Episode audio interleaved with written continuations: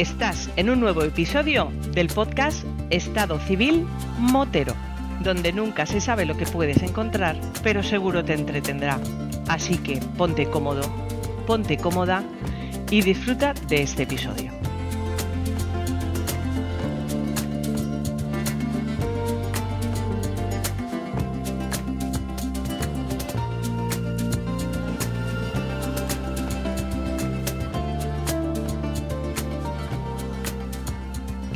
Pasa, chaval? Hombre, mi amigo Wampi, ¿qué pasa, tío? ¿Cuánto tiempo, Antonio? ¿Desde cuándo no Oh, grabamos tú y oh, yo? Mira, mira, mira cómo me has cogido. Me has cogido aquí. Mira, pues te voy a corresponder. Lo que pasa es que mi tacita hace menos ruido que la tuya porque tiene un poquito más de crema. No me da tiempo a hacer cafetera express, así que he tenido que tirar de la cafetera de cápsula de toda la vida de Dios. Que, mira, da, da el apaño. Por cierto, es una cosa muy rara. Empezaba ahí a, a escupi- a escupitear el café como si tuviese tos. Y digo, uy, eh, hay mucho COVID de nuevo, ¿eh? Te digo que es posible que esa cafetera haya pillado un poquito de COVID. Esta cafetera está homologada, está perfectamente calibrada por el, el, el Pacto de Civil Motero. Bueno, Guillo, estamos ocupados, me he enterado, ¿no?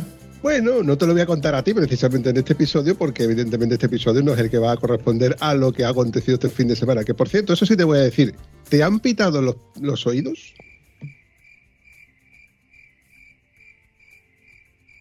No, pero me pitan en los podcasts que escucho que el cabrón lleva siete, un cuarto hora hablando de mí porque no hubiera llamado y hubiera dicho una aparición en directo. Hombre, en el eso- siguiente, otra vez habla de tu amigo Antonio. Venga, a ver, Antonio, pero es que tú, tú desde que eres podcaster y tienes un podcast de moto y tienes tu propio canal, Te, te Eh, veo de- celosillo, ¿eh? Desde que me he montado mi, por mi cuenta, te veo celosillo. Y ya que tienes un canal de YouTube, yo te voy a decir que yo tengo un podcast de motos. No, no, que va. Yo, yo hago, escúchame, que yo hago promoción de tu podcast todas las veces que haga falta. El problema, amigo mío, Te digo, es que- te digo que estás provocando que haya gente que me busque en, en las redes buscando mi podcast por algún lado, ¿eh? Alguno así, se lo va a creer y va a buscarme. Claro, es que como desde que tú eres un podcaster famoso, que vas por la calle, la gente va por, los- por los motos garridos y te- la gente te reconoce y te. Hombre, tú eres el vampi, te como No, no, los huevos no, y esas cosas. vampi. A mí no me dice la gente, tú eres el vampi. Hombre, Antonio, me cago en la va. y yo digo, yo te juro que, que no caigo. Dice, no, hombre, no me puedes conocer. Yo es que te conozco. de- Vale, vale, vale. Me borra. Podés ir al vampi, que a, yo, a, mí quien me gusta eres tú, ¿vale? Fue lo que me dijo. A mí quien me gusta eres tú. El vampi está ahí de relleno en el podcast, pero tú eres. Sí. Bueno, ya,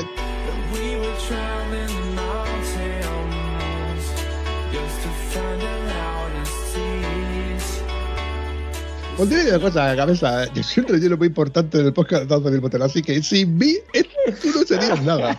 Que- serías un boterillo deble. ¿eh? que se dedica a hacer muchos kilómetros, que para motores, como si no costara, y luego lo trasladaría eh, eh, ¿en qué podcast? Dilo. Aunque dilo. fuera cierto, One Piece. eh, No, esto no va a salir en el, en el podcast, aunque fuera cierto y te lo hubieran dicho de verdad. Tú que bueno. cabeza. Tú, tú di que mentira. Eh, a lo que vamos, que últimamente estoy fatal, que casi no salgo en moto, tío. Estoy. Espera, espera, espera, espera, espera, espera, espera, espera, espera. Vamos a ir por partes. Como, como, está, como, como está escrito en ese guion que te mandé hace cinco minutos, en el cual dice: Aquí no venimos a hablar de tu libro, Antonio. No empieces tú con el que aquí venimos a hablar de mi libro, de mi ruta por Cantabria. Eso déjalo para después, ¿vale? Que yo Que tengo no, una que no, preguntita que que hacer. no, que te estoy diciendo que no, que estoy muy triste porque no cojo la moto. ¿Qué coño de ruta de Cantabria? La ruta de Cantabria ya pasó. Yo hablo de las cosas que hago. Yo hablo del presente, de lo que hago. Y como no la cojo, pues estoy al revés. ¿eh? Ya te lo he dicho. Si Antonio Guitar no coge su moto, primero por dos razones, porque pesa mucho Eso es así. Que los pimientos son asados. Y las papas fritas. y porque no tiene tiempo o porque su mujer no le deja. ¡Zas en toda la boca! Un besito para Mira, que es lo más bonito que hay en esa casa, con diferencia. Hombre, por favor, es que el nivel, el nivel está. Hombre, por favor, las cosas como son y las cosas eh, donde están. A ver si la, la, la, la trinco, ¿eh? le doy un abrazo, un Eh, besito como eso de le corresponde. trincar, a ver si te vas aguantando tú, Ah, chaval. ah, ah, alza para allá, alza para allá. tú- ya tú- te tú de tú- trincar. Tú piensa lo que tú quieras, pero yo, yo con tu mujer tengo una relación de amor-odio. No, no, no, no llega tanto, No, no, no. llega tanto. Hombre, por favor, de amor-odio. La quiero un montón cuando está en España, pero No, cuando no. se va para Alemania no la quiero tanto.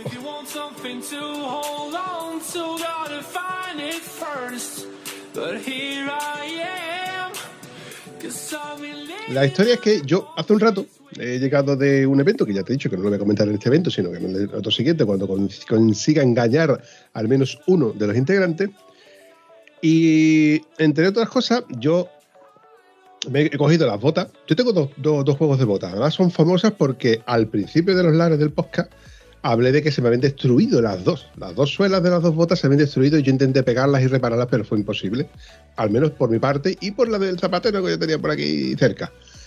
Resultó de que gracias a nuestro difunto amigo Sergio Naranjo y nuestro amigo Manu Zanzón, el cual me recomendaron un zapatero en, eh, en Lepe, sí, en Lepe, en la calle, la calle Iglesia, junto a la iglesia precisamente. Un zapatero formidable, extraordinario, el cual ya me ha hecho mucho trabajo de zapatería, la verdad, las cosas como son.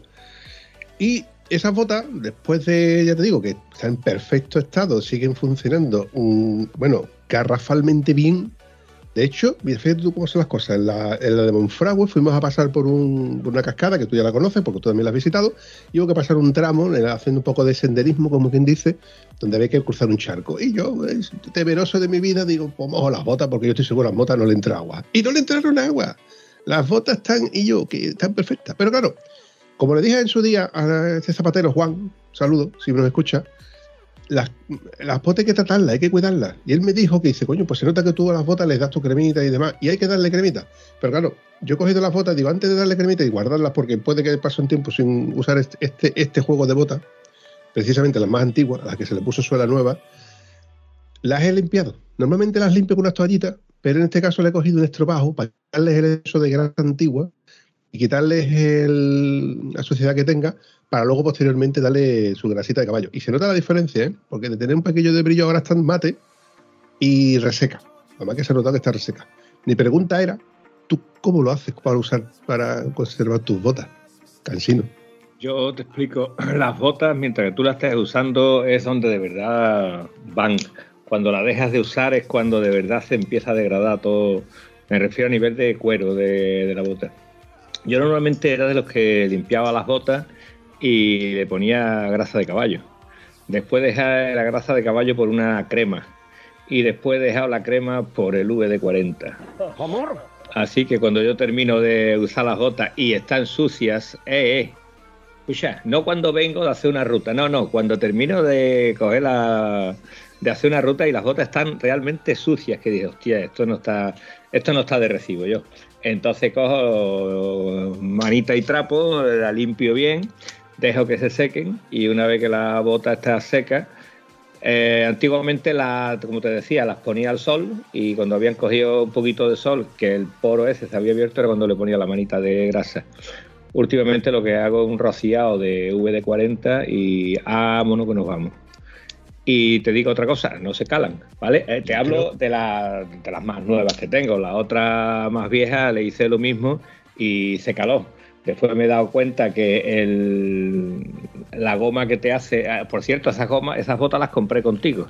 Las compré concretamente en la gasolinera de la Orden, que vino el tío a traérmelas. Me la puse, me estaban bien, me las llevé puestas. ¿Te recuerdas? ¿Queréis que, que no me acuerdo? No, no, no me Sí, acuerdo. sí, ¿en serio? eh, un chaval que quedé con él, que yo voy, eh, las botas están en Huelva, ¿en qué sitio está? Vale, de acuerdo.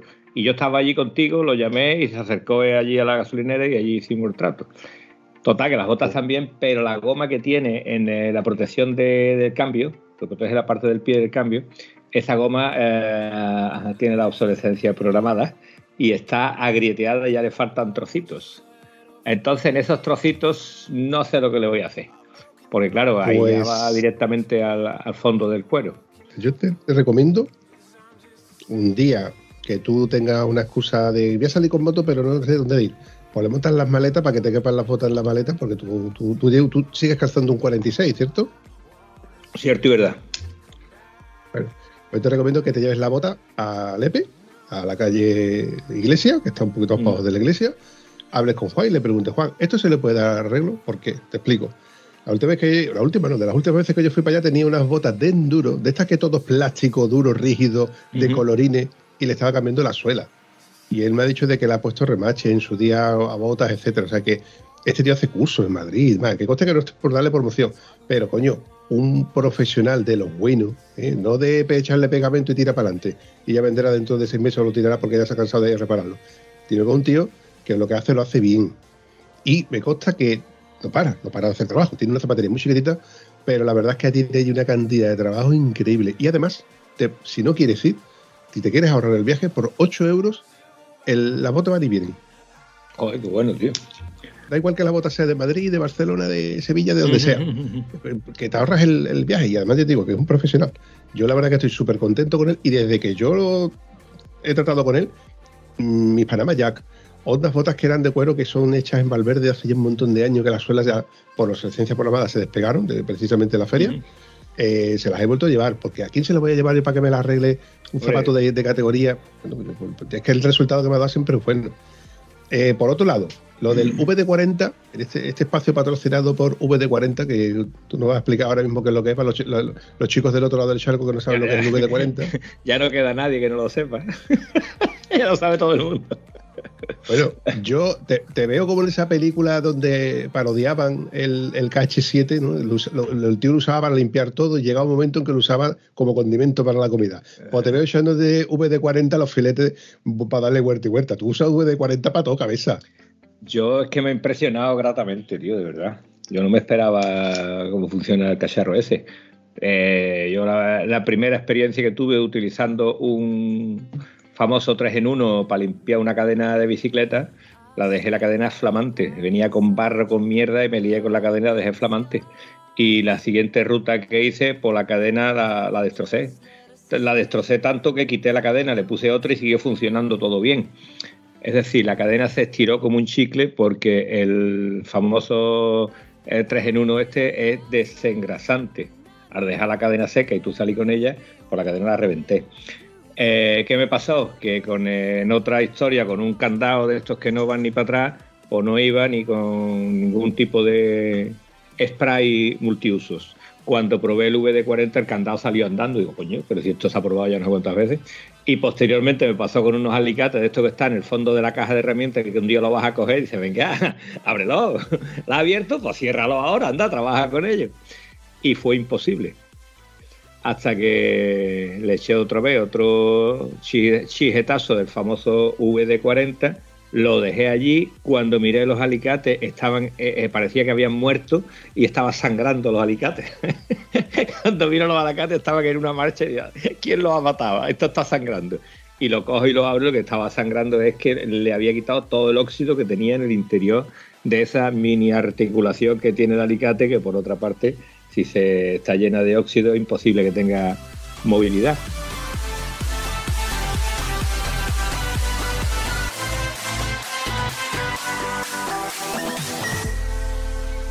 Hace unos años, en la concentración de Faro, había un stand de VD40 donde te regalaban una- unos botecitos muy pequeños de.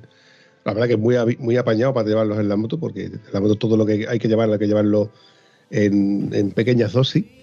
Y además de que te hablaban de, los múltiples usos de- del aceite, te, había te hablaban de los diferentes usos, perdón, de, tipos, de los diferentes tipos de aceites que existen, porque nosotros conocemos el VD40 original, que es el que un aceite desengrasante y penetrante, que además pues, hace que, todas las articulaciones vu- vu- vuelvan a su estado, ¿no? Y, y las tornillerías y demás, lo afloja. Todas articulaciones mecánicas, ¿vale? Porque yo la rodilla la tengo un poquito tocada últimamente y no me ha hecho nada, ¿vale? Lo he intentado, pero que va. Conociéndote como te, te conozco, tarde o temprano vas a echar el VD40 a la rodilla a ver si también funciona. No, no va, ¿eh? ya te digo yo que no va, hay que probar otra cosa. Mira, me conformo con que no se lo eches al micro. Porque el día que no funcione eres capaz de echárselo al micro y en vez de subtítulos en el, te van a salir ahí una cosa, una hartada de rara. Mira. Madre mía. Hay una cosa que es común a todos los, a todos los sprays estos de multiuso, ¿vale? El VD40 más todavía. La primera vez lo descubrió, me lo enseñó mi amigo Fernando Modesto, que es un, aparte de, aparte de conductor de camiones de tonelaje por las dunas, es profesor de instituto, es preparador, el que le prepara las motos a mi amigo Antonio Vaz, que ha ganado un montón de campeonatos con ellas. Y todavía sigue en activo y ese sí que necesita VD40 entre todas las articulaciones. Pues la historia era que estaba dando vueltas en el circuito y la moto empezó a fallar, fallar, fallar. y alguien tenía un tipo 3 en 1, una cosa de esta, y dice, échaselo en la, en la pipa de la bujía. Digo, Fernando, ¿me estás vacilando? Y dice, no, no, échaselo. Se lo eché, le arranqué la moto, la moto estuvo andando y me llevé toda la tarde, en vez de estar parado con la moto que iba fallando, pues llevé toda la tarde andando. Y digo, Fernando, esto es para que resbale, ¿qué pasa? ¿Que resbalan los voltios por ahí? Dice, no, es que los sprays esos son dieléctricos y mejoran la, la chispa o las conexiones. Entonces, realmente para el micrófono no está bien echárselo. Pero si tú tienes alguna clavijita que no va bien y le das un lejos de hacerle daño, le va a venir muy bien. Ahí te lo dejo.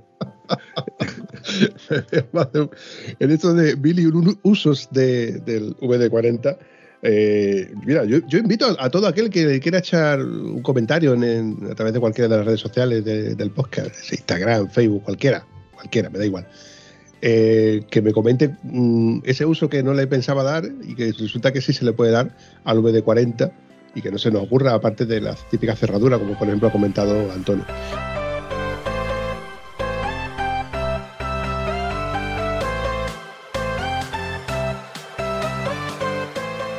Te voy a comentar una cosa, tío. El otro día, escuchando un, un podcast de muy, muy, muy antiguo, del año 2012 aproximadamente, Condenado, Condenados Podcast, este podcast es extinto, pero hablaba de, de los audiocorreos y le daba la facilidad de que a los oyentes que quisieran, pues que le mandaran un audiocorreo. Entonces a mí se me ha ocurrido la feliz idea. Esto yo pensaba hacerlo para la temporada siguiente, pero mira, eh, me ha venido al hilo y mira, pues, ¿por qué no, no? Yo le voy a dar la facilidad de que aquel oyente que quiera mandarme un correo o un audio pues, a través del correo, como si fuese un WhatsApp, eh, una, de una forma privada, pues que me lo pueda mandar a través del correo. Que el correo del podcast Estado Civil Mo- Motero, ¿cómo crees que se llama? Pues no lo sé, tío. ¿Se podrá llamar Pepito? Pepito Grillo. ¿Se llamará Correo de Estado Civil Motero? ¿Puede llamarse así? Pues no. El correo del vampi. Exacto, mi por deducción, por deducción. ¿De quién es el correo? ¿De quién es? ¿El podcast de quién es? Pues ya está, coño. Ay, lo has pillado, lo has pillado. Te podías hacer uno que se llame el correo de- del cansino, arroba, ¿no? En mi caso, bueno, en el caso del podcast, porque a mí se me ocurrió en su día, este correo es que ya que existía en sí, ¿no? Entonces, este correo, y bueno, aprovechando esto que tú te vas a instalar una aplicación y te dice, regístrese usted, por el registro que cuenta de correo tengo, por la que ya tengo, que es el correo del vampi arroba hotmail.com. Entonces, anotad por ahí el correo del vampi arroba hotmail.com, me podéis mandar esos vídeos audio que yo por, probablemente, probablemente más adelante, pues lo use como contenido y a la misma vez pues preguntas, dudas y respuestas. Sobre todo si la queréis con el cansino, que últimamente está, está muy, muy vago, no quiere grabar, es muy difícil de pillarlo porque siempre está dando vueltas. Y hoy, hoy, hoy precisamente hoy me ha dicho, Ampi, vamos a grabar. Y yo he dicho, sí, hombre, vamos a grabar hoy por los cojones. Pues has convencido.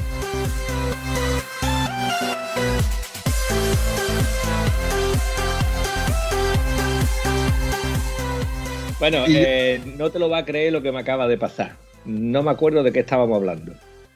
Y yo, un, clásico en el podcast de Estado Civil Botero. Eh, estábamos hablando de- del VD40, del VD40. Volviendo al tema. ¿Tienes moto o ya, te has, ya has cambiado de moto? No, voy a tener moto y ya tengo medio rodaje, tío. La tengo en la mitad del rodaje. Te referirás al nuevo motor, ¿no? Bueno, Ya perdón. diez, Al eh. nuevo motor de Wallapop, ¿no? Con el, el, el kilometraje oficial son 320 y pico, ¿vale? O sea que este motor pues, tendrá unos 70.000 kilómetros aproximadamente. Pues, pues, pues ahí tengo... ¿Me, me permites que me vuelva un poquito tiquismiqui y te, y te corrija? El kilómetro oficial del motor son sesenta y tantos mil kilómetros. El motor, el kilometraje ficticio de la moto en sí, porque no es real, es ficticio, son 328 mil kilómetros. ¿Estamos? ¿Sí? Eso Vale, quieres tú que eso sea así para siempre, ¿no? Eso es así, compadre. Eso sigue siendo así. Que siguen teniendo a la gente engañada, coño. No, yo- cabeza, yo- que pasa, yo sé que a ti te gusta, yo sé que yo no, no me gustaba, no quería yo, pero claro, ya que te has metido por estos caminos, eh, ¿cómo va el amortiguador trasero?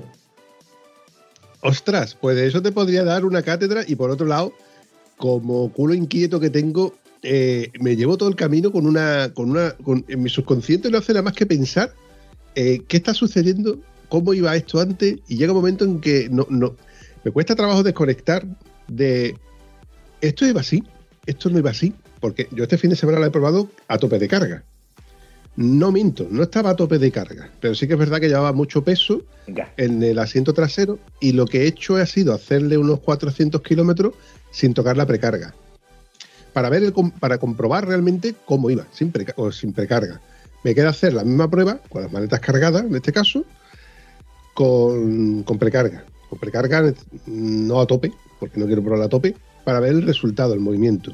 Lo cierto es que yo noto que en carretera rápida, ¿no? La suspensión delantera parece que casi que no se mueve. Y en esto que, por ejemplo, tú vas en la autopista y pasas por un puente y hay estos cortes que hay de unión en, en el puente que hace tac, tac, tac, tac, tac, tac. ¿Sabes lo que, te- a lo que me refiero? Pues ahí la moto, yo noto que el trasero es el que hace esa amortiguación lenta y pausada, que tú con el y con la ruleta hidráulica, pues harías que el paso de, de aceite fuera más rápido o más lento de- del, del, eh, ¿cómo se llama? De- ay, no me acuerdo si era compresión, extensión. Vale, al, al decir ruleta hidráulica, al decir ruleta hidráulica, liado un poco, ¿vale? La ruleta que tú mueves con la mano al pellizco o bien metiéndole la palometa que tú vas girando, ¿vale? Esa ruleta es la de precarga de muelle. Y debajo lo Sí, que lleva la motito, hablando, no estoy hablando, no estoy hablando de la precarga de muelle. Estoy hablando de que cuando tú vas conduciendo y tú la amortiguación, tú notas que hace ese, o sea, absorbe perfectamente el bache. ¿eh? Cuando hace un un bache no de un resalto, sino una pequeña ondulación de Mm. en una carretera que tú vas a 100, 120, ¿vale? Y tú notas que la moto, que como parece que casi que tuviera violetas, que es progresivo, que va despacio, va lento, Claro. va confortable. Tú eso lo puedes regular con eh, con el rebote, con el tornillo del rebote. correcto, que no es una ruleta, que es Entonces un tornillo que tú accionas con un destornillador. En el modelo Bueno, en mi caso es un, to- es un tornillo. En mi caso es un tornillo, en el tuyo creo que es una ruleta. Coño, tu prima. Igual que era siempre. Igual que era Bueno, siempre. pues Un entonces- tornillito que está en el pie del amortiguador, justo en el eje del basculante. Bueno, Damián tiene una ruleta. En el caso del amortiguador como el tuyo, que actualmente es tope de gama full power, ¿eh? ese tiene una ruleta naranja que tú puedes regular en lugar de darle al tornillo, que es más cómodo el tornillo, que tenéis que meter la mano y darle a la ruleta y clic, clic, clic. Claro. Cuando en el tornillo pues, tú ves la vuelta que tengas que darle para adelante, para atrás, cinco clics para atrás, cinco clics para adelante, dos o uno, los que sea. Claro, digo, para compensar el, el sac o la amortiguación que tiene delantera en carretera, que va durita, justita, está, que no quiero tocar, está perfecta. Mm. Que digo, muchas veces digo, hostia, esto está duro. Parece que está duro. El primer tramo de amortiguación. Pero cuando te metes en berenjenales en los cuales estás tú haciendo cambios de trayectoria derecha-izquierda, cuando tú pegas una frenada que no fuerte, cuando te metes en carriles donde la moto absorbe más el bache, tú notas que la suspensión está más durita. Y tú piensas que esto no ha, no ha hecho el recorrido completo. A lo mejor ha hecho, te has, has hecho por casualidad, ¿no? El típico clavas el freno delantero cuando el, el- semáforo, el del coche de delante frena, o el compañero que va adelante frena y tú clavas a conciencia el freno delantero y sigues pensando de que eso no ha hecho tope, ni lo ha hecho, realmente no ha hecho tope. Pero también cuando te cambia la suspensión, te pone un, un anillito, una junta tórica, para tú visualmente ver hasta cuál es el recorrido. Y hace todo el recorrido. La suspensión delantera hace todo el recorrido. Lo hace más despacio, con lo cual parece que es más duro. Y evidentemente en carretera se nota. ¿Qué pasa? Que el trasero, ahora que yo esté quieto a la amortiguación, me, me dan ganas de darle una vueltecita de hidráulico. Pero tú le puedes, le puedes dar una vueltecita más de hidráulica y dejarla un poquito más durita. Pero ¿qué pasa? Que luego resulta de que vas en carretera más lenta, con más bacheado, el comportamiento es diferente. Si, por ejemplo, vas con carga, el comportamiento es diferente y tú ya no puedes estar constantemente tocando y en tu subconsciente que toco para allá, que toco para acá, que ahora un carreteras anchas, que ahora me voy de viaje, que ahora... No toques más.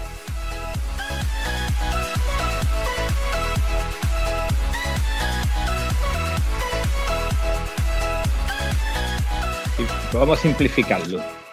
Eh, si tú vas a endurecer la precarga de muelle, la moto se va a quedar más blanda de, de detrás. Entonces es tan fácil como darle dos clics atrás. Dos clics, así de simple. Dos clics y ya tienes compensado los cinco clics que le vayas a meter de carga en, o sea, de precarga de muelle.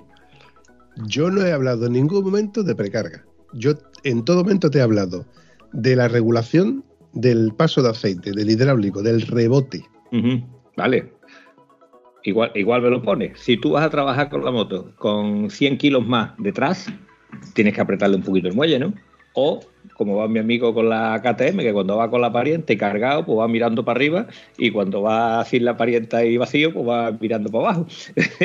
que así de simple. Así iba yo hasta que le cambié el amortiguador, que el problema que tenía es que el, no, el no, propio amortiguador mucho. Desenrédate. Tú no ibas así. Tú cuando ibas a cargar la moto, tú apretabas el muelle. Cada vez que yo salía, que yo sabía que, por ejemplo, me voy de viaje, o salgo a Faro, o me voy cargado, o me voy de acampada, o me voy contigo al fin del mundo, pues yo que precarga a tope, además a tope, a tope, porque digo, para que yo note que esto va duro.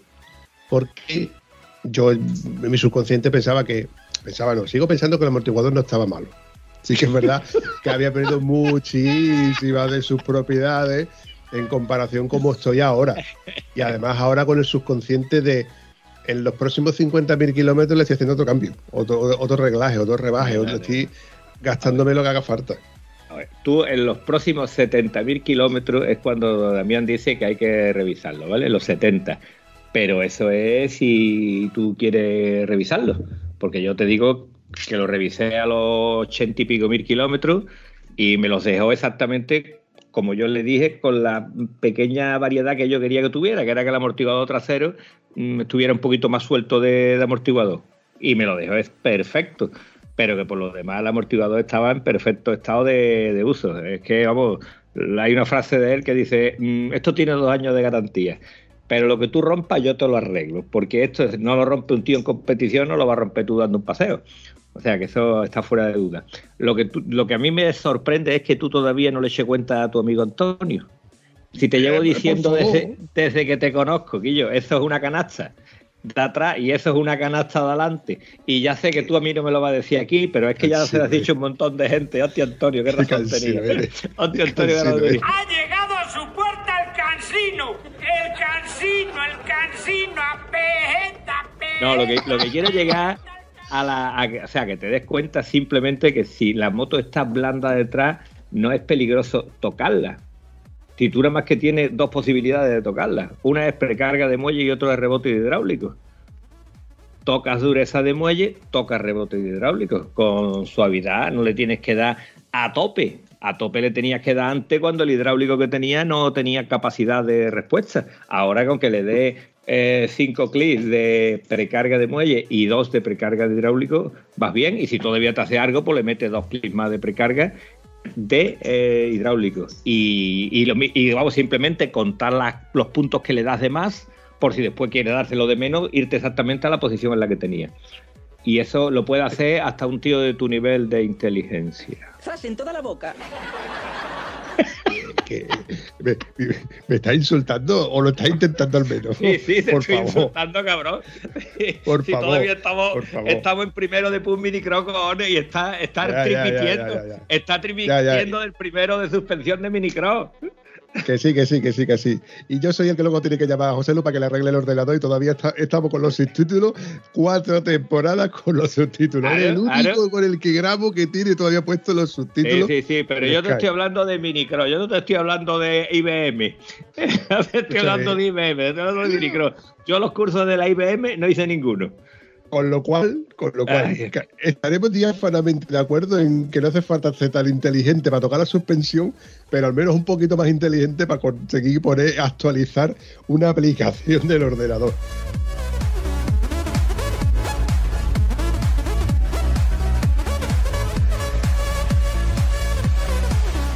Bueno, volviendo al tema, que hay una cosa que sí que te quiero comentar. En el tiempo que la moto lleva conmigo, en el tiempo que ese amortiguador antiguo, desde que lo compré, lleva conmigo, yo he leído, releído, hablado y rehablado en el foro, en grupo, con personas, etcétera, sobre tocar o no tocar la suspensión. Hay quien daba sus, sensaciones, pero es, es como en el tema de los neumáticos. Cada uno cuenta la película de cómo le va o cómo le interesa que vaya. Y algunos tocaban la suspensión y decían que yo ahora mejor que antes. Otros decían que ahora peor que antes, porque ahora yo hago pistas y resulta que las motos eh, tracciona más o tracciona menos, o eh, resulta de que el freno me, a lo que hace es que rebota eh, en una pista larga, no sé qué. Me contaban tantas historias que tú decías, ¿y ahora qué hago? Y lo cierto es que yo nunca, jamás he tocado el tornillo de regulación del rebote. Nunca. Porque yo he, he pensado de que, bueno, he pensado y sigo pensando que hay cosas que no, mejor no tocar. Yo he aprendido mucho con la Pus Minicro y con la Derbivaria, en la que tú puedes tocar cosas, pero pensando que vas a arreglar. Y lo que se hace a largo tiempo es estropearlo. ¿Qué pasa? Cuando yo decidí por fin de cambiar, el, de cambiar el amortiguador, porque lo que quería era cambiarlo, no reparar el antiguo, sino cambiar, hacer un cambio completo, dije, bueno, voy a probar a tocar el tornillo. Pero ¿qué pasó? Que es que a Damián no me dio tiempo, porque en dos días ya tenía el amortiguador nuevo puesto en casa. Entonces, eh, yo quería hacer una prueba, pero que, que fuera una prueba única. O sea, si lo estropeo o si me equivoco, no equivocarme en las próximas seis o siete salidas con el amortiguador tocado y entonces ya sería un sufrimiento. Así que no me dio tiempo a tocarlo y casi que lo preferí.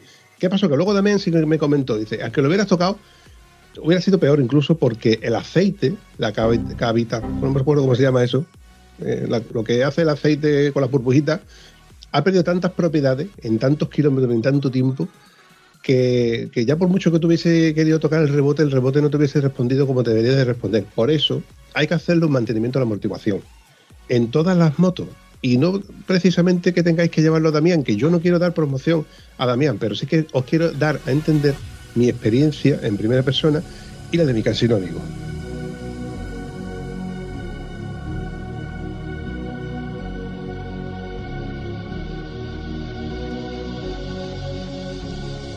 Algo que harto me tiene, Quillo. De verdad, de verdad, que tú, tú cuando aprietas un tornillo ya no tiene capacidad de aflojarlo. Si no aflojarlo, cojones. Sino que Es que tú- yo esto, esto si va bien, no lo toco. Vamos a ver, ese amortiguador no ha ido bien en la puñetera vida. No ha ido bien nunca, cojones. Ese amortiguador no ha ido bien nunca. Ahora cojo, no le quiero apretar tornillo nomás. Vamos a ver. Eh, mi querido Luismi, Quillo Antonio le ha apretado el muelle porque he ido con mi mujer a Sevilla y va cargado con las maletas y cada vez que cogía un bache que yo parecía una cunita dando rebote. Digo, apriétale el hidráulico. ¿Y dónde es? El tornillito que tiene abajo del amortiguador, le aprieta cuatro puntos, ve cómo va y si hace falta apretarlo más, lo aprietas más, hace falta menos, lo aprietas menos, ¿vale? Eso con una moto de serie. Con una moto de serie, con un amortiguador mm, mediocre. Tirando a malo, ¿vale? Tirando muy malo, pero con 17.000 kilómetros. Y ahora tú me estás diciendo que todas las rutas que tú has hecho, tú lo único que sabes es apretar muelle y aflojar muelle, pero nunca has sabido compensarlo con el hidráulico. Que no es que no haya sabido, que no he querido tocarlo porque no quiero complicarme. Si va como. Pero va- ver, ha ido papi, estupendamente papi, bien. ¿Dónde está la complicación de apretar un tornillo a la derecha y que vaya un poquito más duro de la suspensión o a la izquierda y que vaya un poquito más suelta? ¿Dónde está la complicación? Que yo me conozco y, y al igual que yo carburando alta y baja, que los que tiene dos tornillos y que, que si para allá, que si para acá, que el relentín, que si entrada de aire, entrada de. Vale. Al final, eso era un quebradero de cabeza. Igual que con los encendidos yo le daba para atrás, para adelante, para adelante, para atrás. Yo le metía galgas, le metía Vale, le, pues mira, le hacía las rayitas con rotring. Que todo eso lo he tocado yo. Y hay veces en las que mejor no tocar. Sí, vale. Tú has hecho el curso de minicross, pero el de Pus Cobra ya no lo hiciste. Y el de Capra se te olvidó completamente. Y monoamortiguador, tú no has visto un monoamortiguador nada más en la feria. A ver, otro perrito piloto. Aquí le ha tocado al vampi un perrito piloto. A ver, tío, que no es cansino, que es lógica aplastante. Si aquello va dando cunita de atrás, le tienes que apretar. Es que no me atrevo. Vale, pues le da un destornillado a un amigo y dice, dale ahí dos clics. Y ya está, coño, que eso no es. Que eso de verdad, que, que, que no es pecado. No, no, que se no. puede hacer y además, sí. además de no ser pecado, es reversible. Lo que me sorprende es que tú me digas esto a mí. Díselo a Gonzalo, a ver lo que te cuenta. Gonzalo no solamente. A ver, Gonzalo, igual que todo el que ha aprendido mecánica, ha errado en su momento y ha aprendido que lo valioso de, de- de errar es aprender de lo, de, de lo, de lo que Errar es de ponerle raúl a los caballos. Me estás cambiando de tema. No estamos hablando de poner raúra. Estamos hablando de montar en moto. Si la moto te va rebotona de atrás, hay que apretarle un poquito el hidráulico. ¡Pejeta, pejeta el cansino! ¡Ha llegado el cansino, señora! Sin moverse del sofá y en su propio domicilio. Cansino, cansino, cansino y así todo el día hasta que amanezca. Señora, ha llegado el mía. cansino. A ver. Pero, que edita soy yo, ¿no? Y yo, pero de verdad, macho, que a estas alturas me estáis diciendo, es que no me atrevo a apretar un tornillo porque. Mira, eso me lo contó mi A ver. Mi amigo Víctor en Libia. Fíjate lo que es lo que estoy diciendo. Hizo una. La chaqueta que yo tengo de BMW, se la compré a un colega de Víctor. Los tres se fueron a hacer una ruta por el desierto por Libia. Con un tío que era poco menos que un híbrido entre Charlie Sinigua e Indiana Jones, que era el que los llevó por allí por la ruta. Después el tal híbrido no tenía ni puta idea de dónde estaba de pie, tenía más cara que un duro en cuarto y se la iba el tío jugando por allí, o sea, era un inconsciente total. Pero se llevó a tres tíos y a él cuatro a Libia y ahora agárrate con las motos, con sendas 800. Y la historia, en medio de una moto que se había parado, que no sabía qué hacerle, va el tío y le dice con la misma seriedad que tú me estás diciendo que yo no me atrevo a tocar el tornillito del hidráulico por si acaso lo que pueda pasar. Le dice, no vaya a tocar el tornillo de pare de la moto. El tornillo no, el, interruptor de pare. Porque una vez que la moto se ha parado en el desierto, que podía ser la bomba de gasolina, una cosa muy normal, cualquier historia, si tú tocas el, torni- el botón de pare, ya la moto no arranca nunca más en la vida. ¿Eh? ¿Quién te lo ha dicho? Pues lo dijo el tío que era el que organizaba la ruta y ya a mi amigo Víctor se le cayeron los palitos del sombrado. Dice, ¿con qué tío me he venido yo a Libia? Si este tío me está diciendo esta cagada, ¿cómo coño salgo yo de mi pueblo con cuatro tíos a ver cómo nos vamos a arreglar para volver como surjan un poquito de problema nada más?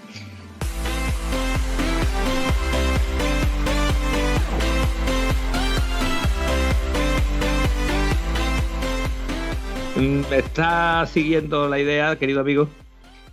Estoy siguiendo perfectamente. Lo que pasa es que, que- tú me estás hablando de sentido común y otra cosa es que te lleve un tío y te diga no le dejas el botón porque si le das el botón se para. Es- Vale. No, no, se para, no, Ya. se para y no vuelve a arrancar más. Este es el botón de Entonces- autodestrucción del encendido. Tú le das ahí y ya la moto no arranca más nunca en la vida. Y te lo dice cuando Claro, está.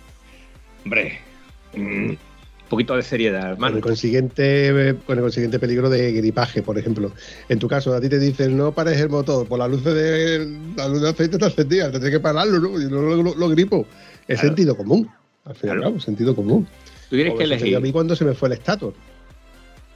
Cuando se me fue mi estator, eh, yo, no, el estator se me fue toda la corriente de la moto y la moto seguía arrancada. Y yo tenía dos opciones, o la seguía, o seguía con ella circulando andando y refrigeraba, o la paraba porque al no tener corriente eléctrica no refrigeraba el electroventilador, con lo cual la moto podía haber gripado. Y ya mi bombilla se encendió rápidamente, gracias a Dios, porque por culpa de gracias a, hay gente a la que se le enciende más tarde y a mí se me encendió rápido y apagué la moto por sentido común. Me he perdido. Lo de llamar a también funciona, ¿eh?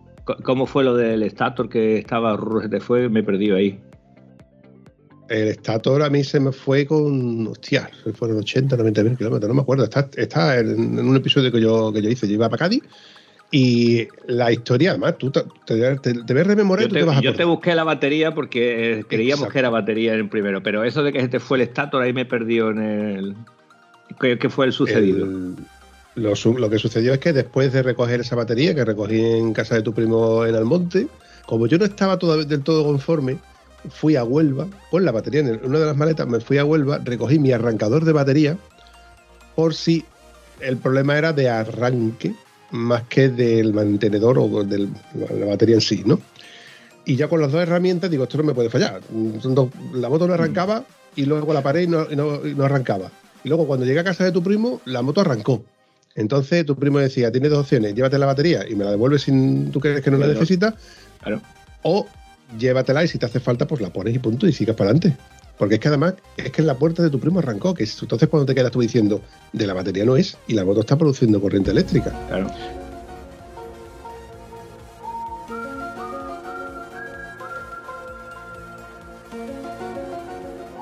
Yo en aquel entonces no tenía cómo comprobar eh, el voltaje de la moto. La moto tú normalmente no, no sueles comprobarlo y no, tampoco te llevas un comprobador. Motos de, de- de- de- de las nuestras, más o menos. Por eso me fui por el, por el arrancador. Bueno, pues ya de vuelta, en lugar de hacer ruta como yo hice al principio por la carretera de la Alcoya, pero la pasé de genial, pues tiene vía rápida, vía rápida, autopista A49, subiendo la cuesta de San Lucas, termino de subir la cuesta de San Lucas, gracias a Dios, y de buena se me apagan todas las luces. vengo a referir todas las luces. Cuenta revoluciones, cuenta kilómetros, el parcial, la marcha en granada, temperatura, nivel de combustible, todo, todo lo que funcionaba se paró. Entonces yo no sabía ni a qué velocidad iba, ni cómo salir, porque además los intermitentes tampoco cómo funcionaban. Salí rápidamente, yo vi que no estaba nadie por los espejos, y en la primera rotonda me paré y paré la moto. O sea, paré la moto, no me paré yo, pero la moto la dejé encendida. Y me, me- me bajé y vi que la moto no tenía luces adelante ni atrás. Digo, se le ha ido toda la corriente. ¿Por qué se le ha ido toda la corriente a la moto y la moto sigue arrancada? Con lo cual yo ya paré. Hay un vídeo por ahí que, creo que debo de tener. Si no en el Instagram. Sí, sí, sí. tener es que quería que me refrescara la idea porque no me acordaba de, de los detalles estos. Y claro, era el estator que se te había ido, te había muerto, te había Sí. muerto todo.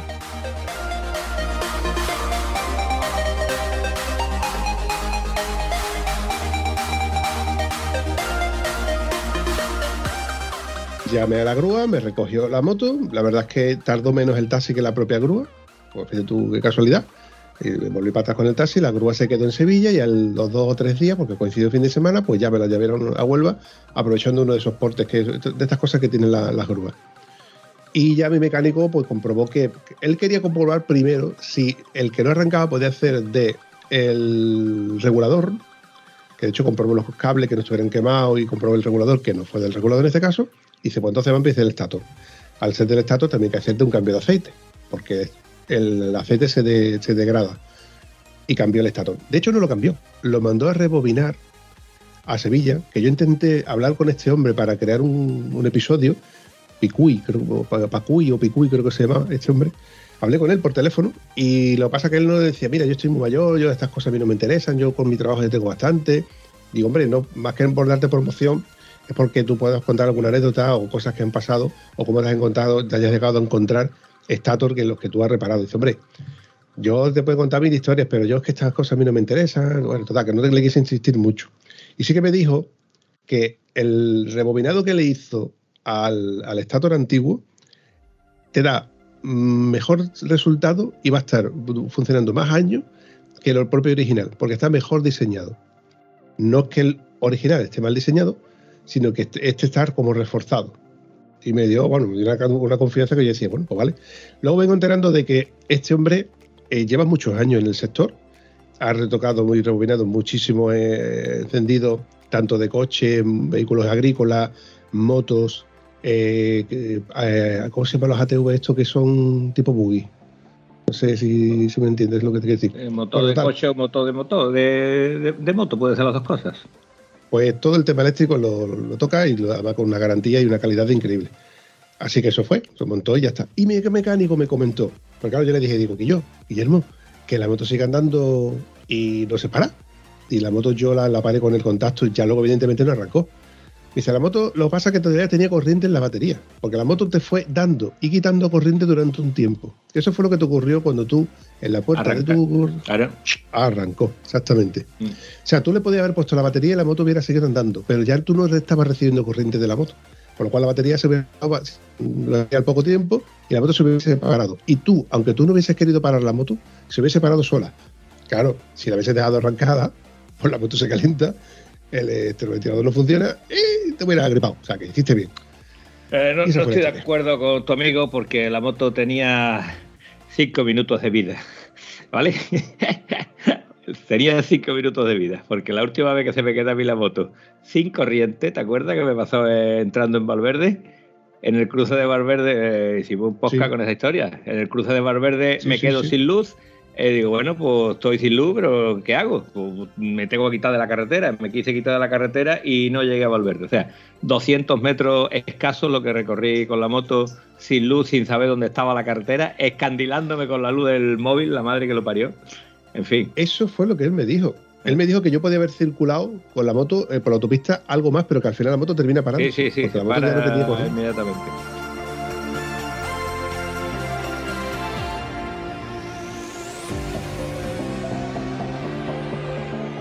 Pero bueno, estas son las cosas que dan las motos viejas. A ver, te compro una nueva.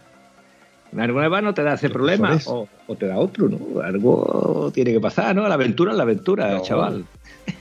Mira, Yo este fin de semana hablando con, con una persona que la veo muy coherente, mucho más que tú, evidentemente, con las cosas como son. Eh, Eso es así.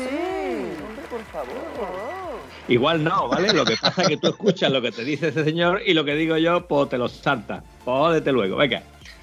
Mira, eh, actualmente, tal y como está el mercado, tú compras la moto que te compras y es una lotería. Tú te compras una moto nueva con garantías. Te compras un puto Kia con 7 años de garantía, los cojones, ¿eh? porque los 7 años de garantía los tienen ciertas piezas, porque en todas las piezas no tienen 7 años. ¿eh?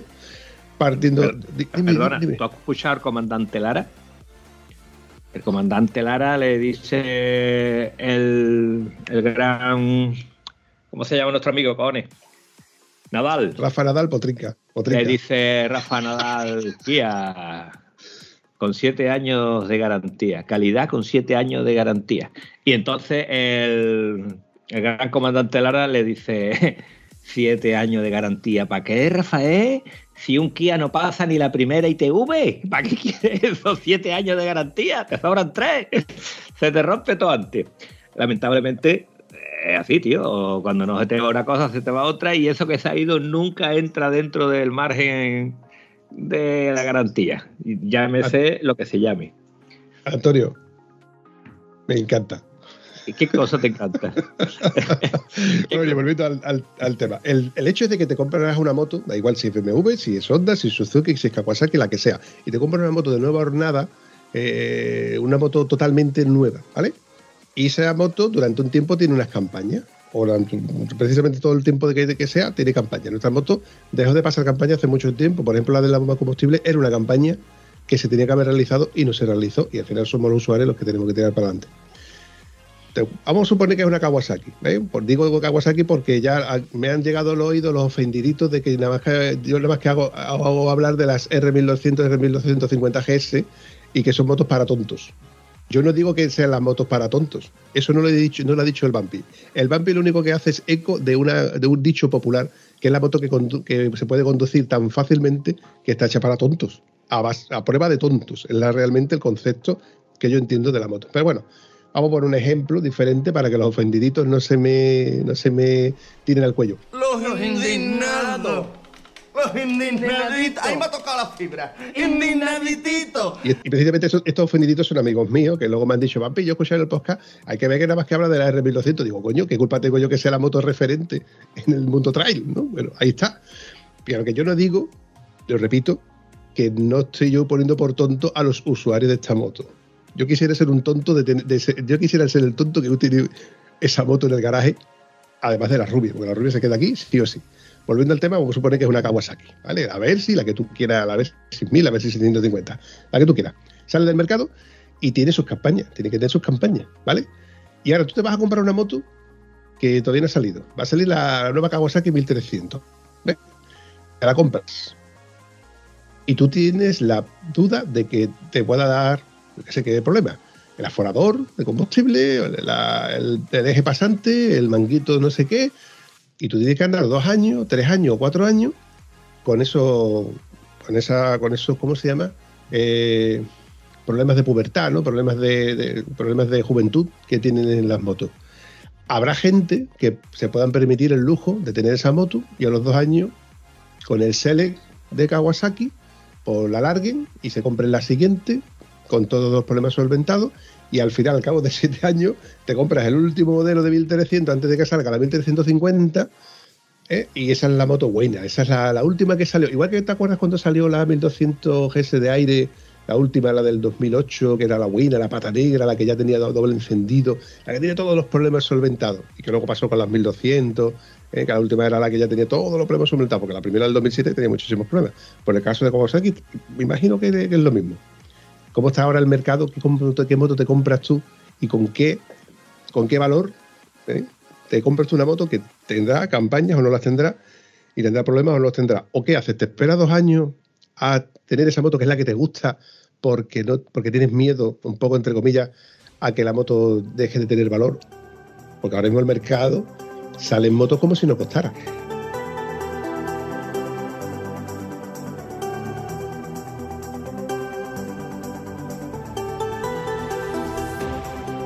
Otro día hice un sacrilegio. sacrilegio muy gordo, ¿eh? que en el grupo de Telegram ya, ya me, han, me han preguntado si voy a cambiar la rubia. Y no fue ese el caso, ahora lo digo. Me acerqué al servicio oficial de, de Triumph a recoger un repuesto para nuestro amigo Gonzalo. Y claro, mientras que él gestionaba la compra y recogida de ese repuesto, eh, pues, me hecho un vistazo, me hecho un vistazo porque se te van los ojos. Ahí está una Triumph Rocket 3 con un 2300 que yo la vi precisamente en Sevilla y la volví a ver en el concesionario y se me iban los ojos, se me caía la baba. Yo decía, yo me veía ya con esto, con el pelo ahí al viento, ¿eh? con mi gafo de sol así, eh, sin casco, con los brazos ahí a lo, a lo grande, con ese motoraco rugiendo como si no costara. Y luego, me- luego me desperté y me, me di cuenta de que los, veintitantos mil pavos que vale, pues ahí está. Sí cuesta, sí cuesta, sí cuesta. Pero bueno, lo cierto es que te pones a mirar motos y dices tú, coño, pues la Suzuki Westron 1000 no, no está mal de precio. La 800 no es cara. La 650 que creo que va a desaparecer no es cara. Tengo que echar un vistazo también. Yo estoy hablando de, de cabeza, ¿eh? porque yo no hablé allí con nadie, evidentemente. Yo tardé lo que tardé, me, me largué. Pero que, coño, que esto es bonita. Te compras una moto de estas nuevas, tío, está chula, está bonita, está, tiene muchos componentes, es atractiva porque los colores te llaman. eh, te pones a pensar, dices tú, es que hay mucho mercado, hay mucho. Luego en el otro lado estaban las Triumph, ¿no? Estaba la 900 Rally, la Rally Pro Aragón, la, la, eh, estaba la 1200. Claro, eh, yo, mm, hablando con Sorrentino, que está con que, que con moto me compro, qué moto no me compro, yo ahora meterme en la vorágine de elegir una moto, ¿qué moto vas a elegir? ¿Qué moto quieres probar? ¿Qué moto quieres decir o decidir? Esto es como lo del 1, 2, 3. Tienes tres regalos, tienes que deshacerte de uno.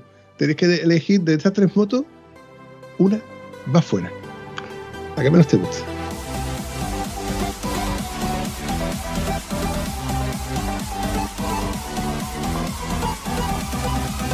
Te voy a explicar porque eh, has visto la película esta de Tom Cruise, que está el tío, eh, un yankee en Japón, el último samurái. Sí, sí, sí. ¿Has visto cuando el tío está allí con los samuráis y empieza allí, como está el valle aislado, empieza a hacer cosas con ellos, empieza a luchar con ellos y le pegan más hostias, más palos que a- que a una estera? ¿Te acuerdas de aquello? Sí.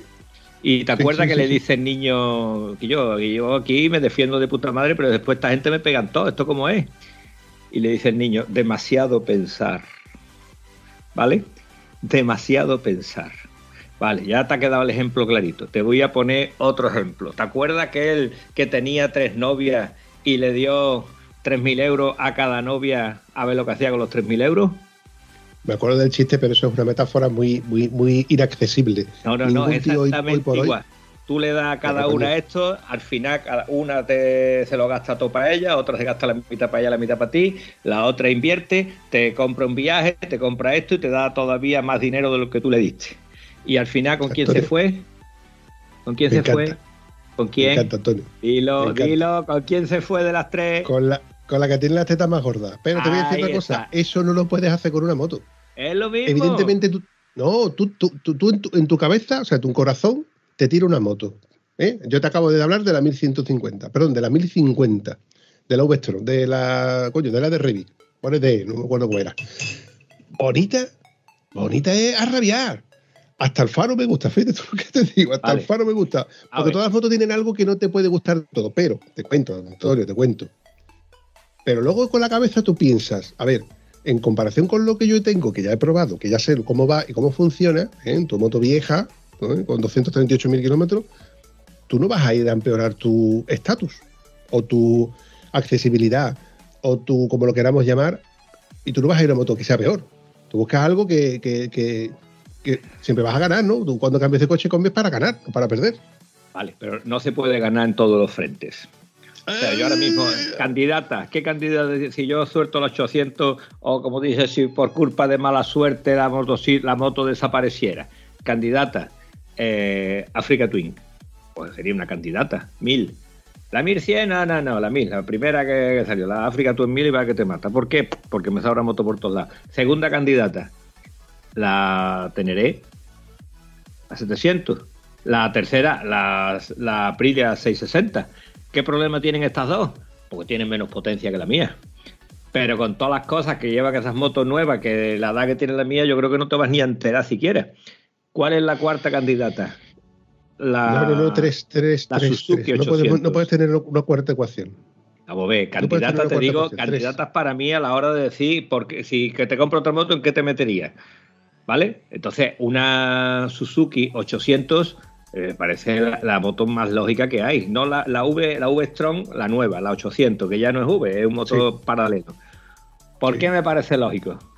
Coño, porque sigue siendo una 800, tiene unas suspensiones más que dignas, tiene una frenada buena y tiene capacidad de depósito, cosa que ni siquiera las nuevas GS 850 y las nuevas 900 le han puesto un depósito, han puesto el mismo depósito con la misma ridiculez de tamaño.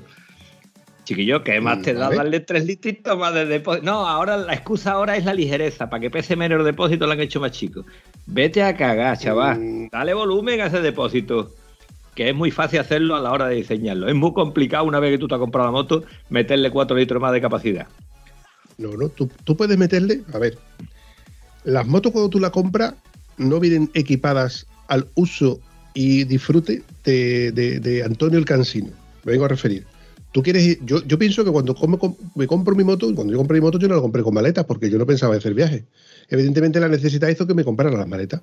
Entonces, si me ponen el precio que las motos ya con las maletas, con las suspensiones, con pitos, flautas, todo, yo no me compré una moto de me- 9.400 euros, me hubiese comprado una moto de 16.000 euros, que es lo que vale ahora mismo una moto y sigue estando pelada.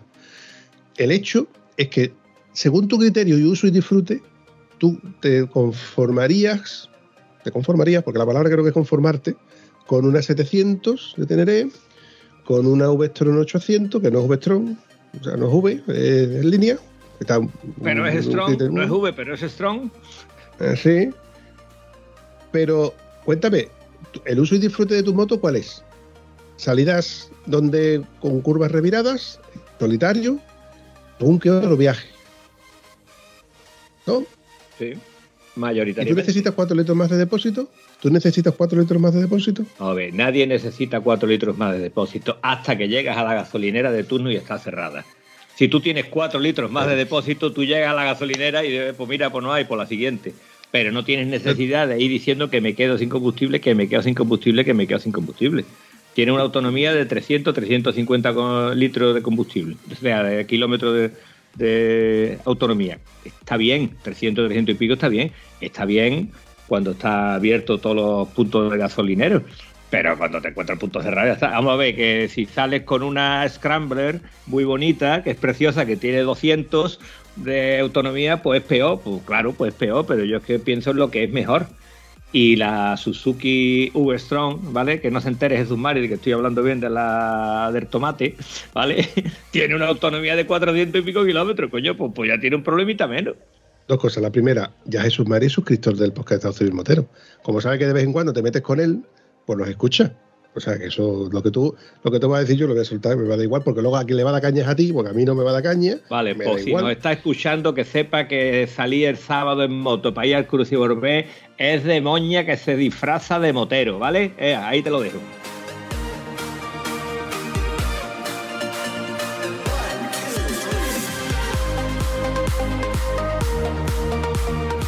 Y otra cosa de moña que se disfraza de motero es el que dice que quiere hacer 300 kilómetros sin repostar, cuando tú, precisamente tú, amigo mío, eres el que tiene el teléfono del que va adelante y le dice, eh, Jesús Mari, vamos para tomar un café, eh, José Lu, vamos para tomar un café, eh, Vampi, que me quedo dormido, vamos para tomar un Que café. no me Entonces, quejo ca- de las 300 no. cafeterías, que yo no me quejo de las cafeterías, me quejo de las gasolineras, que están cerradas, ¿A que si, si la moto Claro. funciona con café me da igual que tenga 100 kilómetros de autonomía, me aborra. Pero una vez que la moto Que sí, que funciona sí. con gasolina, tienes que tener la tranquilidad de poder llegar al próximo punto. Y con 300, 300 y pico, yo me he hecho muchas veces eh, 20 kilómetros, 30 kilómetros con la moto a puntita de gas diciendo veremos a ver, veremos a ver, veremos a ver que está abierto el siguiente. problema, el problema no es del depósito, el problema es de tu mala gestión de esos 300 kilómetros. En lugar de hacer 300 kilómetros y en los últimos 20 kilómetros ir con el culo apretadito porque no vas a llegar a la gasolinera, reposta cuando pienses que no vas a tenerlo. Ese problema no lo, no lo vas a tener en Europa, lo vas a tener fuera de Europa donde Mira, no hay Vampi, gasolineras, pero en Vampi. España, cabeza, Te voy a dar la versión resumida. El c- tu prima, Vampi, la versión resumida. ¿Por qué no te has venido a hacer la ruta a Cantabria y te hubieras enterado qué es lo que pasó? Pues mira, en la ruta Porque de soy un Cantabria. tieso que está currando y que tiene que darle de comer a... Cansino, el cansino, el cansino, apejeta, pejeta, pejeta, vamos, el en la ruta de Recorta, Cantabria- Recorta, recorta esta parte, Bambi, esta parte de la que está hablando como si no costara, la tienes que recortar para que luego parezca que no estaba ni hablando. Puta. En, lo- en la ruta de, de Cantabria, los primeros 100, 200 kilómetros, había gasolinera cada 20 kilómetros. Cada 20 kilómetros había una gasolinera, pero tú tenías el depósito lleno. Y yo paramos, eh, a parar, coño, es que si le estaba lleno, en 100 kilómetros sigue el depósito con bastante autonomía. Vale, pues a raíz de que ya vas haciendo kilómetros, escúchame, eh, vamos a echar, vale, pues echamos la próxima. La próxima llevaba cerrada 20 años. Bueno, por la próxima, por la próxima, por la próxima, tú estás haciendo una ruta de montaña que no son las carreteras más concurridas, son las menos concurridas. Cuando has metido en el fregado de verdad es cuando te encuentras eso. ¿Qué pasó? Pues que ya que llegamos a una gasolinera y echamos y ya está. Pero teníamos una autonomía de 10 kilómetros cuando llegamos ahí. Eso, si tú tienes una autonomía mayor, pues va más tranquilo. Que no pasa nada, pero tan difícil es darle 4 litros más de depósito a una moto cuando la estás creando. Tiene que tener un depósito de 16 litros. La Pues- madre que te parió, pues- ponle un depósito de 20. Te vuelvo a decir que el problema es tuyo, es de tu gestión de esos 16 litros. ¿Por qué? Porque si tú quieres tener 4 litros más de depósito, en tu maleta te compras una lata, una botella de 2 litros, ¿eh? una garrafita de esa que se cierra, que son herméticas, que no te va a ocurrir nada, y tienes 2 litros más de gasolina, cosa que a lo mejor tu compañero no lo tiene, porque tú, la, tú vas a salir con maleta. Entonces, pues deja de usar 2 litros más, o 4, o 6, o lo que hagan falta. Cabeza. O sea, que según tú el diseño de un depósito pequeño es correcto, unos amortiguadores inservibles es correcto, unas llantas tubeless que no son tubeless es correcto, unas suspensiones no regulables es correcto, y tú dices que a ti te gustan las motos. A ti lo que te gusta es hacerle la pelota al fabricante que no le ha echado cuenta a nadie, ¿no? No, no, no. A mí lo que me gusta es llevar la contraria al cansino. Ah, vale. Vale. Pero- hablando pero- de llevarme la contraria, que la horquilla iba bien la original, ¿no? Esta No, no. espérate, espérate, espérate que yo todavía no he terminado mi tesis. ¿Tú quieres una moto, tú quieres una moto con 30 litros de depósito? Tienes una riesgo que ha salido ahora con, con autonomía de 1000 kilómetros. Pero ¿qué pasa? Que tiene un 500. Ese es el problema que tiene esa moto para ti, ¿verdad? Sí. Entonces, te estamos de acuerdo en que todo no te puedes tener. Quieres una 1000, pero con el depósito de- del de la 500. Entonces esa moto pesaría 400 kilos y luego te quejaría de que pesa 400 kilos. Hay que tener una simbiosis de, de Coño, tener lo mejor de todo y que no te cueste 40.000 pavos. Porque al precio en el que van subiendo las motos, la siguiente hornada van a costar 30.000 pavos, bueno, 30 y 40.000 pavos perfectamente. Menos más, menos más que el cansino soy yo. Pues te compra una 1000, una, una, a ver lo digo, la Africa Twin 1000, la Adventure, y esa ya tiene el depositaco grande. Ea, ya está, ya no tendría que gastar tanto. Pero la cuestión de lo que estaba hablando del precio de las motos es que por el precio de una eh, Africa Twin 1000 de ocasión, te compras una Suzuki, una Aprilia o una. ¿Cuál es la otra? La Yamaha Teneré. Cualquiera de esas tres. ¿Estamos? Las tres trail. Las tres de bicilíndrica, las tres con bastante digna respuesta. Y te las compras por el mismo precio que la Africa Twin con 30 o 40 mil kilómetros. Eso es porque tú ya estás mirando precios, estás echándole un vistazo a- a- al Wallapop. No, no, al Wallapop, no. He estado, cada vez que veo motos, digo, coño, ¿cuánto sale esto? ¿Cuánto sale lo otro? Y nos movemos en esas cifras, ¿no? El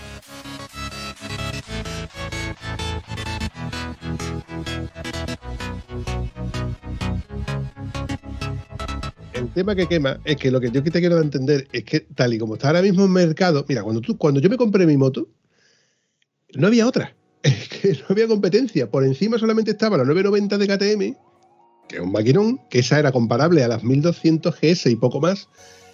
Y por debajo creo que estaba la. Qué sé, tío. La 690 de KTM también, y la, seis- la yo qué sé, tío, no, había, otra cosa. Entonces, sí o sí, acertaba o- o te equivocabas. Yo creo que no había que nadie que se equivocara, pero es que hay una cantidad de motos ahora que dices tú, ¿y cuál me compro?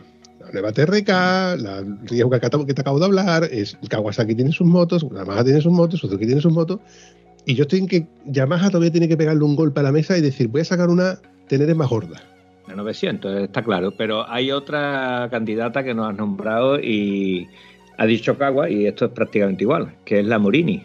La Morini viene con una pintaca increíble y Morini ha prometido, y parece que va a salir este año, una 800 y una 1200. Y eso sí va a ser palabras mayores porque el nivel de acabados que tiene esa moto es impresionante. Te digo la Sí, Morini sí. que hay en Almonte, de un colega, que es una de estas chicas, que te vale la moto, creo que eran siete mil y pico de, de euros.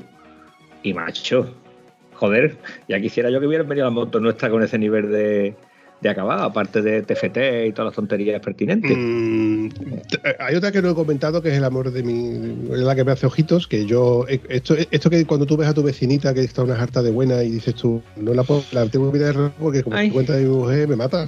Me corta los huevos, ¿no? Pues eso es lo que me pasa a mí con, lo- con, con la rubia. No puedo mirar a la Norden, el Norden, a la KTM esa Husqvarna, esa, esa KTM camuflada de Husqvarna, que es preciosa, la mires por donde lo mires y tiene todo lo bueno que a mí me gusta de una trail, que es, no sería la sustituta, porque no la, la va a sustituir a la rubia, la rubia ahora está fenómena, ha ido al gimnasio, está fuerte como el limón y tiene un corazón enorme y fuerte y preparado para hacerle otros 120.000 kilómetros con dos cojones. Tengo moto para toda la vida ya, cabeza.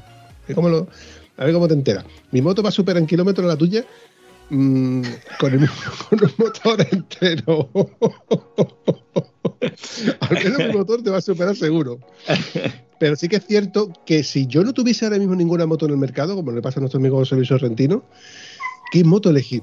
¿Qué moto te llene? ¿Qué moto, eh, sabiendo lo que sabemos ya? Porque nosotros venimos ya de, una escuela de- de una moto que sufría de muchas carencias en comparación con las actuales. Pero bueno, el, tema de las suspensiones, que hay llantas túbeles, que son un fiascazo. Y aún así, tío, sigue habiendo motos en el mercado con llantas túbeles. Perdón, con llantas que con cámara. ¿Por qué, tío? ¿Por qué? ¿Por qué es tan complicado meterle.? Te voy a explicar por qué, tío. Que es lo mismo de por qué nuestra moto no tenía eh, suspensiones regulables. Porque es más barato fabricarla con suspensiones normales. Porque es más barato fabricarla con una llanta, con una cámara, en lugar de meterle unas llantas túbeles en condiciones. Y que si la quieres con llantas túbeles, te compras la de la asfáltica, que es más barata y con- tiene 14 caballos menos. Y esa otra, ¿por qué le quitas 14 caballos, tío, al mismo motor de 800 que tiene la 800 GS? Son Porque cosas que es una moto más bajita, pretende que sea una moto para un público más light, eh, ¿Qué una moto más femenina, tío? por decirlo de alguna manera. Pues esa moto le ha dado la vuelta al mundo, con Alicia Sornosa, con Sonia Barbosa, le ha dado la vuelta al mundo mucha, mucha, a muchísimas, Pero muchísima es, gente. es una forma de decir, es una moto para chicas y las chicas no necesitan tanta potencia porque son más finas en la conducción. Lo veo absurdo porque si tú le das más, eso tiene un mando aquí en la mano y le das más corre más y le das menos corre menos. ¿no? Eso Oye, tú- una cosa que tu sobrino, tu, tu sobrino que te está llamando, mira, ve. Sí, yo, espérate, espérate que está tocando los huevos el sobrino. Se le ha caído la pelotita detrás de donde era. Espérate. Ay, Dios mío. Ay, las tomas falsas. Esto, esto me van a tomar falsa, cabeza, eso es así.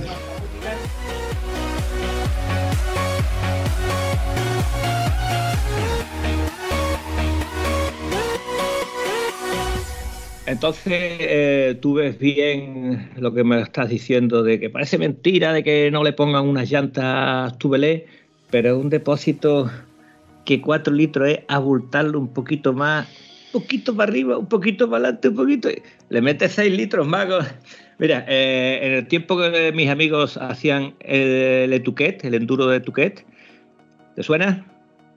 Querido e inapetente cultural, el No, pe- no, pero, es- no, pero, pero te voy a decir una cosa, me encanta. Vale.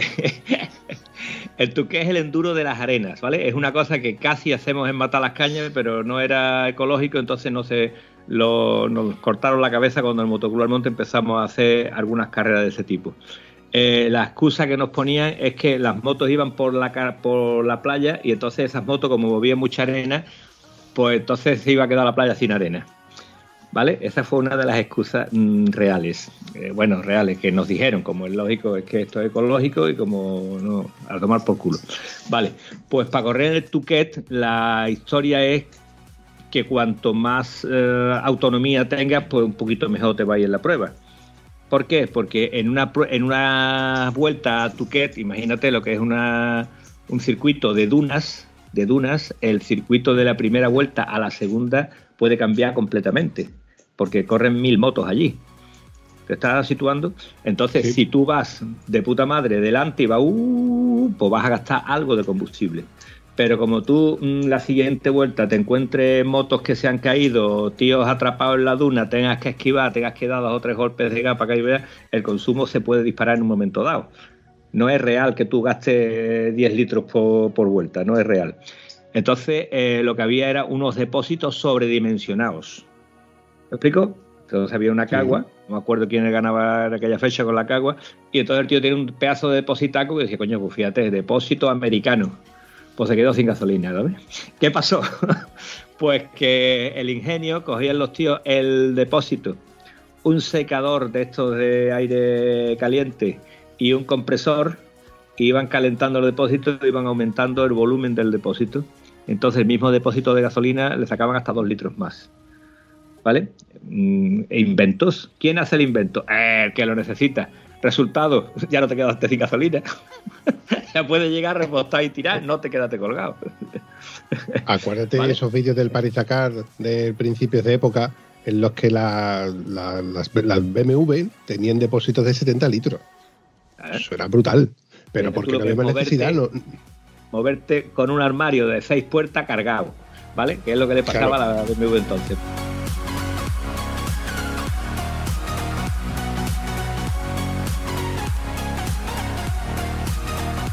Entre eso y lo que tú quieres, tú quieres un 4 litros más de depósito solamente. Pero es que pedirte, pedir que te hagan una moto con 4 litros de depósito, yo qué sé, por ejemplo, en una VR que tú puedes comprar un depósito más grande, en una XT que tú puedes pedir un depósito más grande, pues sí, se puede hacer, pero en una moto de esta tipo trail, pues no. Está la versión Adventure, ¿eh? como en el caso de las GS, que tiene 33 litros de depósito. Para los que quieren hacerle más, más kilometraje. Pero es que al final tú resulta que vas a ir siempre con un- los mismos- colegas que van a repostar al mismo nivel que tú y, tú tienes el teléfono de que, al que le vas a decir que yo, que vamos a pegarnos una paradita y hacemos to- tomar un cafelito. Y le digo, Guillo, mm, tú que te vas para ir a tomar café, mm, sigue para adelante a ver si hay una gasolinera abierta porque aquí no hay nadie. También le digo Mira. eso. Mm, sí, pero también te digo una cosa, Antonio. Hoy por hoy, con las herramientas que tenemos, y tú que vienes de primero de, de Pus Minicro y después de segundo de Cobra, teniendo el mismo GPS que yo, cuando tú marcas una ruta, aunque no seas tú el que lleva la ruta, aunque sea José Lu o sea yo, por ejemplo, el que lleva la ruta, que yo búscame una gasolinera. Pues entonces en la ruta te pones la próxima gasolinera más cercana y tú puedes incluso elegir si es eh, Repsol o lo que sea. Y eso te da la facilidad de jugar una buena partida.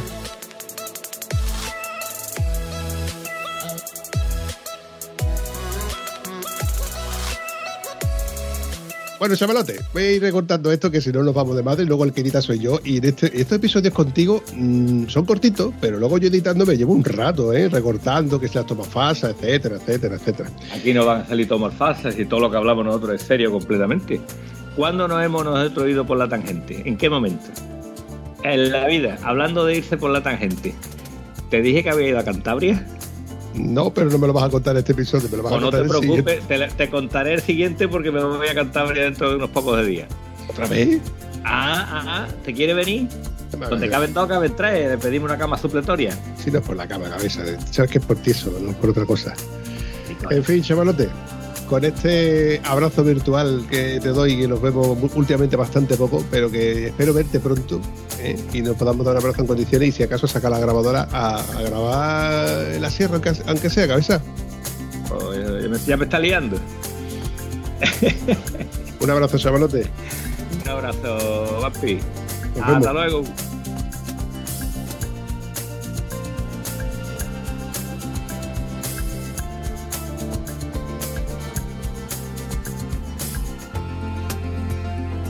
Gracias de nuevo por llegar hasta aquí. Si te gusta ese contenido, coméntalo en cualquiera de nuestras redes sociales. Y si además te ha servido de algo, compártelo.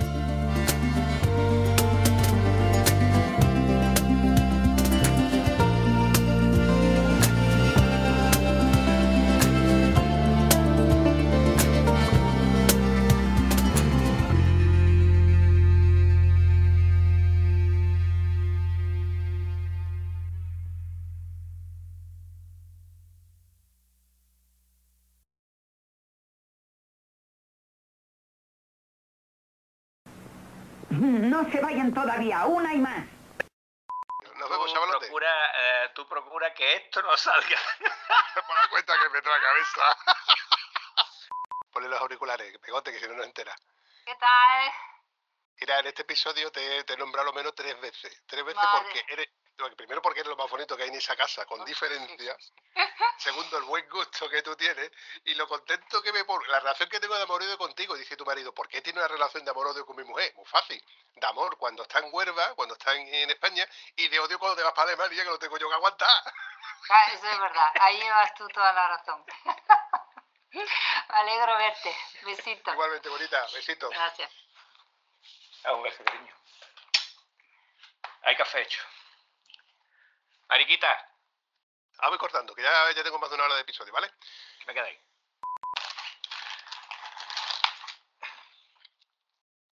Sigue usted, sigue usted, que voy a enchufar esto.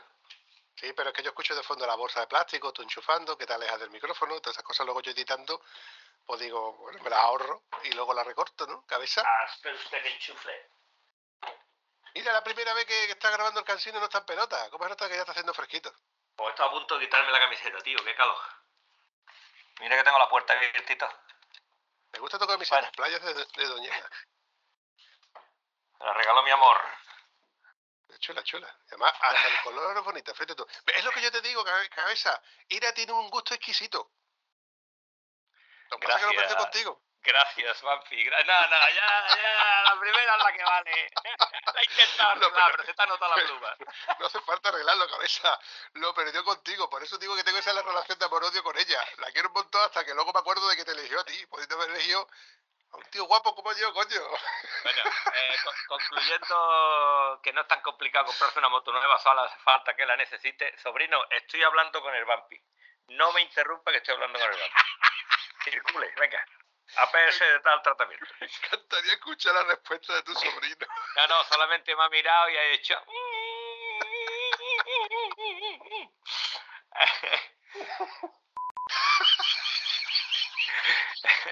Está jugando con fuego, Vampi. Está jugando con fuego. Tú sabes que te vas a encontrar con a ella, ¿eh? Está contigo. A No, está no, no contigo. está.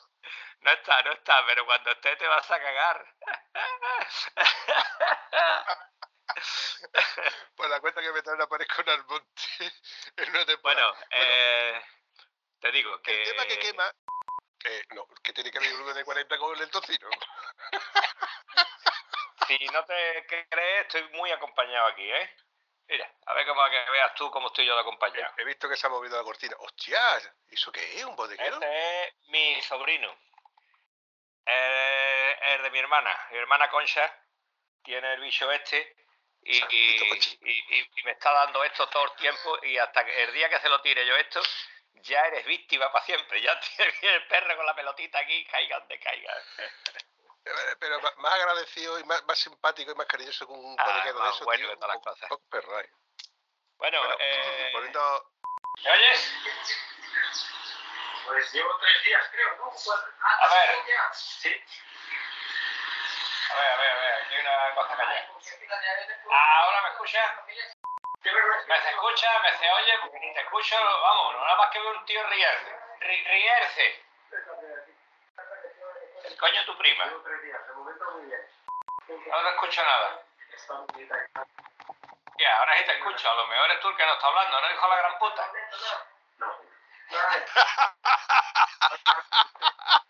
Pues esta vez la has hecho mejor que ninguna. Cabrón. Esto Esta- es un cabrón. Estás viendo un partido oscuro. ¿Qué coño estás viendo en la tele? Pues nada, tenía puesto el Siniguan, eh, ha dicho tú lo del café, he puesto el café, digo, voy a ver si me conecto con él antes que otra cosa. Entonces me calculo que el café habrá salido. Quita lo que tienen que haber puesto de fondo, que se escucha como si lo estuviera lloviendo en la tele. Estaba el Siniguan ahí hablando. Eh, hago eso, hago café y me siento a charlar contigo. No, vuelvo entonces, hago- yo otro café. Ya vuelvo. Eh, señor Vampi, eh, las letras del micro eran mirando para mí, mirando para allí. Mirando siempre hacia ti. Mira, vale, pues entonces verás tú ahora que bien me vas a escuchar ahora. ¿Y ahora cómo te ha quedado? De la noche a la mañana ha cambiado el Ah, cuento. es que antes estaba el micro para allá y la tele puesta. Y digo yo, la- no, no me acuerdo cómo eran las putas letras estas. Hay un vídeo tutorial que no he querido borrar, que lleva varios años editado, y no lo he querido borrar por si en algún momento hay que sacarlo a la palestra. Alguien hay que decirle, ¿te acuerdas que hablamos? Que voy a cerrar esto para que no te pongas tan contento. Venga, chaval. Me gusta el color de tus cortinas solamente porque, nada más que, nada más que porque las ha elegido tu mujer, tú no las has elegido. Pues estas cortinas las eligió mi madre hace 50 años. Ole, ole y ole.